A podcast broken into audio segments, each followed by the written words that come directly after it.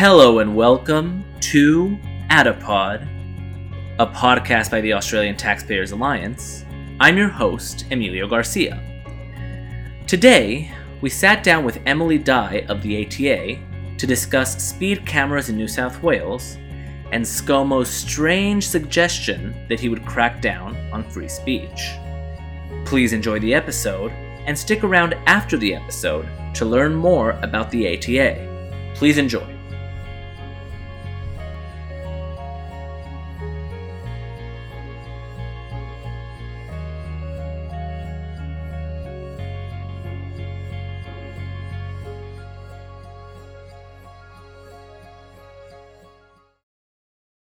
So here we are once again at the Australian Taxpayers Alliance office. I'm joined by Emily Dye, the communications manager for the ATA. How are you, Emily? I'm doing very well, thank you, Emilio. I'm glad to hear it. So today we're going to talk about you. You put out a release about this a couple of days ago, and a lot of people are pretty upset about this, and rightly so. So uh, speed cameras. Yes, so the New South Wales government and New South Wales Premier Gladys Berejiklian Mhm. Have moved to remove the signs warning people of speed cameras. And this is Mm. under the mis- there's two misconceptions here going on. Mm. One that slower actually means safer, and Mm. two that by removing the signs people will go slower.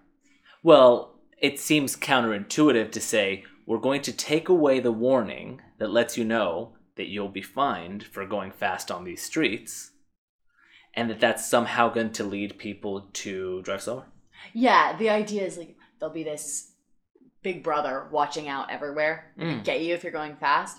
But in reality, what's going to happen are people are going to continue to commute and drive too fast Yeah. because people drive too fast and the speed limits are probably set too low. Mm. And then they're going to get a ticket after they've driven too fast Monday through Friday. Yeah. That next week, they'll get a ticket in the mail being like, hey, you've got five days worth of fines. That's unbelievable. uh, And so, what is their justification? Because here, here, here's what I here's what I understand. I, I, I can even be sympathetic, even though the data might tell us other things from other countries. yes. I'm sympathetic to the idea that you have to enforce some kind of speed limit if you're going too fast. A collision at high speed obviously is going to be more fatal than one at low speed.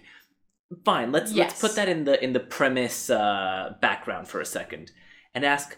But the signs, the signs to me say, "Hey, listen, we're enforcing it," and so people will read that sign and say, "Oh." Well, I guess I better keep an eye on my on my driving and my speed limit uh, on how fast I'm going because otherwise I'm going to get a fine. That seems to be more or less why we're doing this, Oh right? yeah, by putting those signs in like high risk areas, people Mhm. slow down. They'll see a sign, they'll slow down because they think there's a camera. Yeah. Honestly, you could have the signs and no cameras, and people would still slow down Probably. just in case. Mm. So if we're gonna take any piece of the equation out, it should be the cameras. Right. And so I guess uh, Gladys, or as uh, Greedy your, your lovely release put it, greedy Gladys, does she just want money then? So they have since these speed um, signs were instituted, they brought in 1.2 billion dollars for the New South Wales government, Unreal. and they're expecting another two million, 200 million dollars a year. Wow. So that's a good chunk of change for the budget. That's another 200 because of. by removing the signs because people won't know to slow down. So that's where it gets shady for me, right? Because Yeah. what you're saying essentially is we have this measure, and this is for safety. Mm-hmm. We put this in. Oh, it's profitable. Yes. We're just going to go ahead and relieve ourselves of one of the safety measures. And consequentially, we're going to get $200 million because of it. Exactly. And Victoria did the same thing, Mm. and it's worked out quite well for them.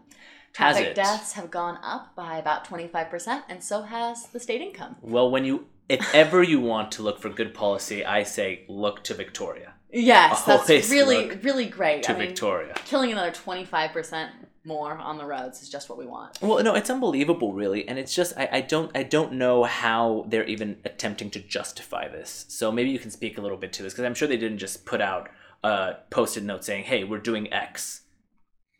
End of end of sentence. So, do you know what they're saying? Well, it's framed around this idea of safety, of slower means safer, Mm. and that people, drivers are just going to be more afraid of speed cameras, and so they'll just go If they don't slower all there. the time.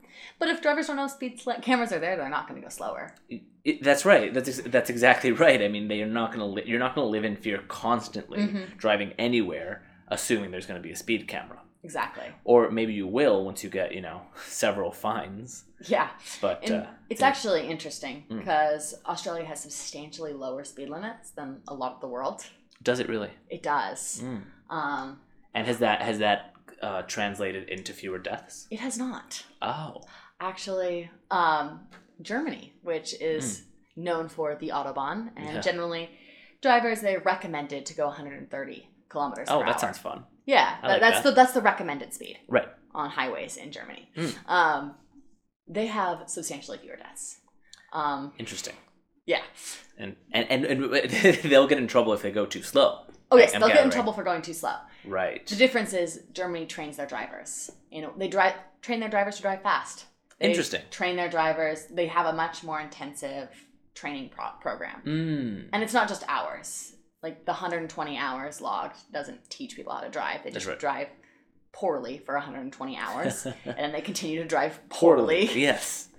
Yeah. No, absolutely. So I mean, I, I- I think I think you won't find me uh, giving you much uh, lip about this issue. I think it's ridiculous. Yes. Uh, I think we could reform the entire uh, the entire driving establishment in Australia.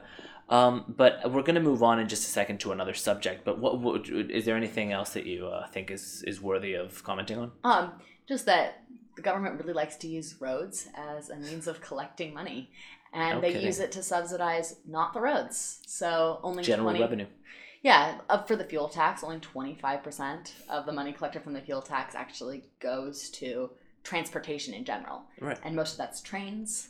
Yeah. And inner city transportation. So it's hurting the people on the outskirts. Right. It's hurting poor people, Mm. people that have longer commutes because they can't afford inner city uh, apartments. Yeah. And yeah, so it's a regressive tax. Yeah. No, it's is kinda what unbelievable. This is. Well, this is the same thing uh, with rego fees, I suppose. They say, listen, I know it's expensive, but this is the, the price we pay for good roads. Mhm. Two things. One, the roads aren't great. They're, Yeah. you know, they're better than, I don't know, in Zimbabwe, I'm sure, but We could have some incredible roads if we actually spent oh all god. the money we the money. collected Can you imagine? on the fuel It'd tax be on made out, roads. of, made out of gold. I know it'd be great. yeah. We could have bike lanes on. I'm a biker, bicyclist, so Oh, we could have so bike we're no lanes longer- everywhere. We're no longer friends, just so you No, know. oh, okay. You're a, an incredible nuisance to society. But um, that that aside, uh, it doesn't. Not only does it not go to roads, and the roads aren't that great, but most of it is going to general revenue. Yes. And on top of that, which this is what I find very frustrating, is when we tell people. So we work for the Australian Taxpayers Alliance, and what we really focus on is the reduction of tax regulation and waste Mhm. right? I say, okay, but if we don't, if you don't get taxed, then who pays? Who pays for roads, among other things? You know, Oh, yeah, that's always the question. But roads, it's like, so you're telling me I'm paying thirty percent in tax at this moment, and that doesn't include roads?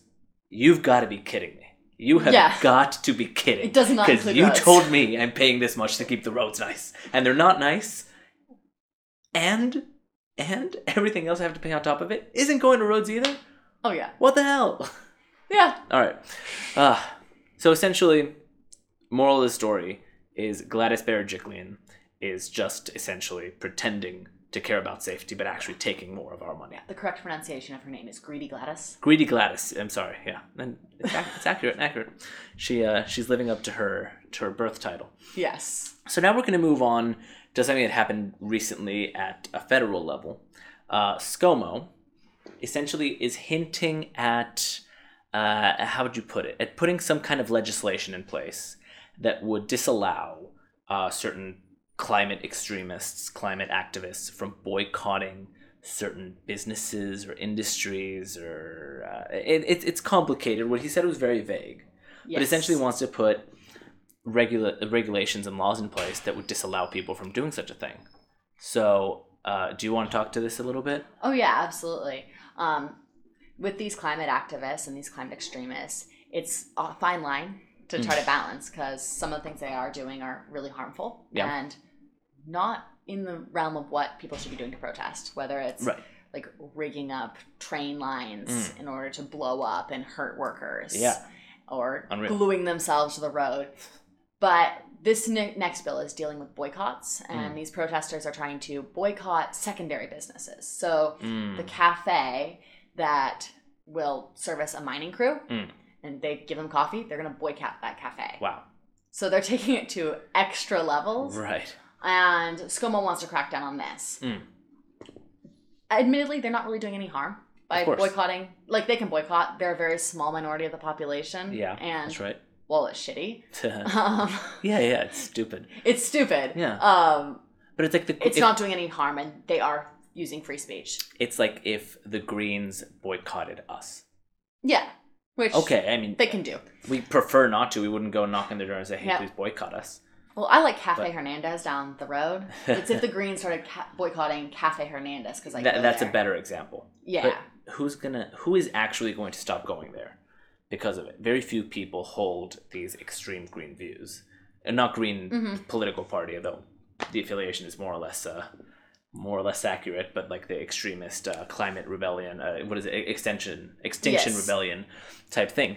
But I think it goes beyond that. So first of all, yes, it's stupid because it's not even necessary. Yeah. If, if you if you boycott uh, caught this cafe or this supplier or whatever, no one, very few people are actually going to bend to that will. But my issue is, what about your right to advocate for a boycott? Oh yeah, you have every you should have every right to make the Mhm. purchases you choose to purchase. Yeah. Like if you have a problem ethically with some organization, Mhm. you have every not right to not buy that product. Yeah. Whether that's effective or not is questionable. You also have the right to tell people, Oh, hey, yes. listen, I'm not buying from this company, and I don't think that you should either, and Yeah, help me spread the word. That's just general advocacy. Exactly. That's a very important part of free speech. this could crack down on vegans everywhere. Yeah, and listen, I mean, you're trying to sell me on it right now. But Sorry. no, uh, no, I, I don't mind vegans. The thing is, I, I- feel this is one of two things. This is either a very preoccupying hint at a at a very bad policy, or it's pandering, and it's ScoMo going up there and saying, "Hey, listen, uh, industry friendly to me. We're gonna do this thing against the bad people who we don't like. Those, you know." Bad soy boys who are always causing all types of trouble. That's one thing.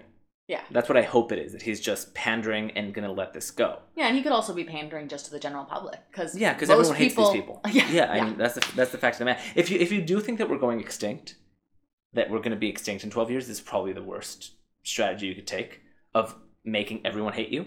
Because yes. then no one's gonna want to listen to you. Like we're gonna die in twelve years. Ah, shut up. but that's beside. let the me point. live my life. Live my life. Exactly. What's left of it? exactly. I want to have a good 12 years. Um, no, but um, but if it's not that, if it's not just him kind of pandering and trying to make himself look good, this could be problematic. Oh yeah, it's a huge infringement on free speech. Not like you actually have free speech in Australia, but the Right. vague idea people should be allowed to protest, Mm. and this could be expanded to larger issues. So, say a more like a majority viewpoint on something, Mm. they want to protest, they want to boycott something that's actually going wrong. Like Yeah. they should be allowed to do that. Well, that's the issue, right? The the issue is that you don't really want to give the government the power to curb any type of speech, really, except for the one that incites violence and the one that can Mhm. cause an unnecessary panic, because uh, because that that can be abused, and we've already seen this. So we have the hate speech laws Mhm. federally; these have already been abused. We've Yes. seen we've seen people just targeted, and some you know bureaucrat or some some politician or some activist with an agenda will say, "Oh, this person is in breach of this hate speech law." Yeah. You need to, and there were these two uni students who essentially were dragged through the mud and had to undergo a terrible legal process for essentially saying something that an activist didn't like. Yeah. And they were, they were. I mean, what what the government did to them is very preoccupying. So the fact that we already have restrictions on free speech, that's not a good thing. Blasphemy laws are, of course, a very bad thing. But this is taking it a step further, saying, also, if we can't really get you on uh, on hate speech, Mhm. well, then we're going to get you some other way. So if we don't like your advocacy on X, we Yeah. can't stop you by saying, oh, that's hate speech. So we'll just go after the fact that you're attacking a certain industry. And to me, that just gives the government essentially full reign to shut anyone down. Oh, pretty much. And it, yeah, get very sinister. Yeah. I mean, on the other side of it, you could have, say, the climate activists have finally decided that eating babies is the solution. they could have the baby sandwich shop, yeah. and we could be boycotting the baby sandwich shop Right. because obviously, uh, Yeah. But that would be illegal. We couldn't boycott. That's right, and I'm sure that we should be know, allowed to boycott the baby sandwich shop. I think I think you should, but if it gets too big, then it's like, oh well, yeah, that's a key industry. oh man. So, and I'm sure you know in uh, in New South Wales, considering uh, our laws, the baby eating uh, the baby eating shop would be very successful. Oh, it'd be so popular. And so I, I- think that essentially, I mean, I don't think we need to, to beat a dead horse, essentially, Yes. or eat a dead baby. But I think the issue is that um, I, I, I was very preoccupied by this news. I think we all, in, the, in the office we were all kind of uh, taken aback, especially given the vagary with which our prime Yeah. minister said Big this. laws are bad laws. Vague laws and vague statements about our essential rights are also very bad. They Mhm. really are. I know that we don't have free speech the way the U.S. does, the way that we do back Yes, back American in the home exactly in the back in the homeland. Um, but we we still have a presumption of being able to speak our mind freely. That Mhm. that that's at least a principle that Yeah. Australians live by, living in a free liberal Western society. Yeah. That's something we should have. And no matter how well intentioned your laws are, if you're infringing on people's right to speak, I mean, that's not going to end up anywhere good. yeah, no, it's not good for a free society. Indeed. Well, Emily, we have this thing on Adipod that if a conversation comes naturally to a close, even if it's a little early, we'll shut it off. Sounds good. We're quite busy. We're heading over to the H.R. Nicholls uh, Society this weekend to the dinner, as you know. So we'll be uh, we'll be there over the weekend. We'll probably have some updates for you. So uh, next week we'll have a nice long podcast ready for our viewers, uh, listeners, uh, listener. but uh, thank you so much for taking the time, Emily. Thank you for talking to us, and we'll see you next you. week. Thanks for listening to Adipod, a podcast by the Australian Taxpayers Alliance. If you care to know more about the ATA, visit their website www.taxpayers.org, where you'll be able to see their mission statement, their projects, campaigns, objectives, and so much more. Remember, listening to the podcast is free, but creating it isn't. If you'd like to continue to see the Australian Taxpayers Alliance advocacy, please consider becoming a member or donating. You can do this on their website as well. This has been Adipod. We'll see you next time.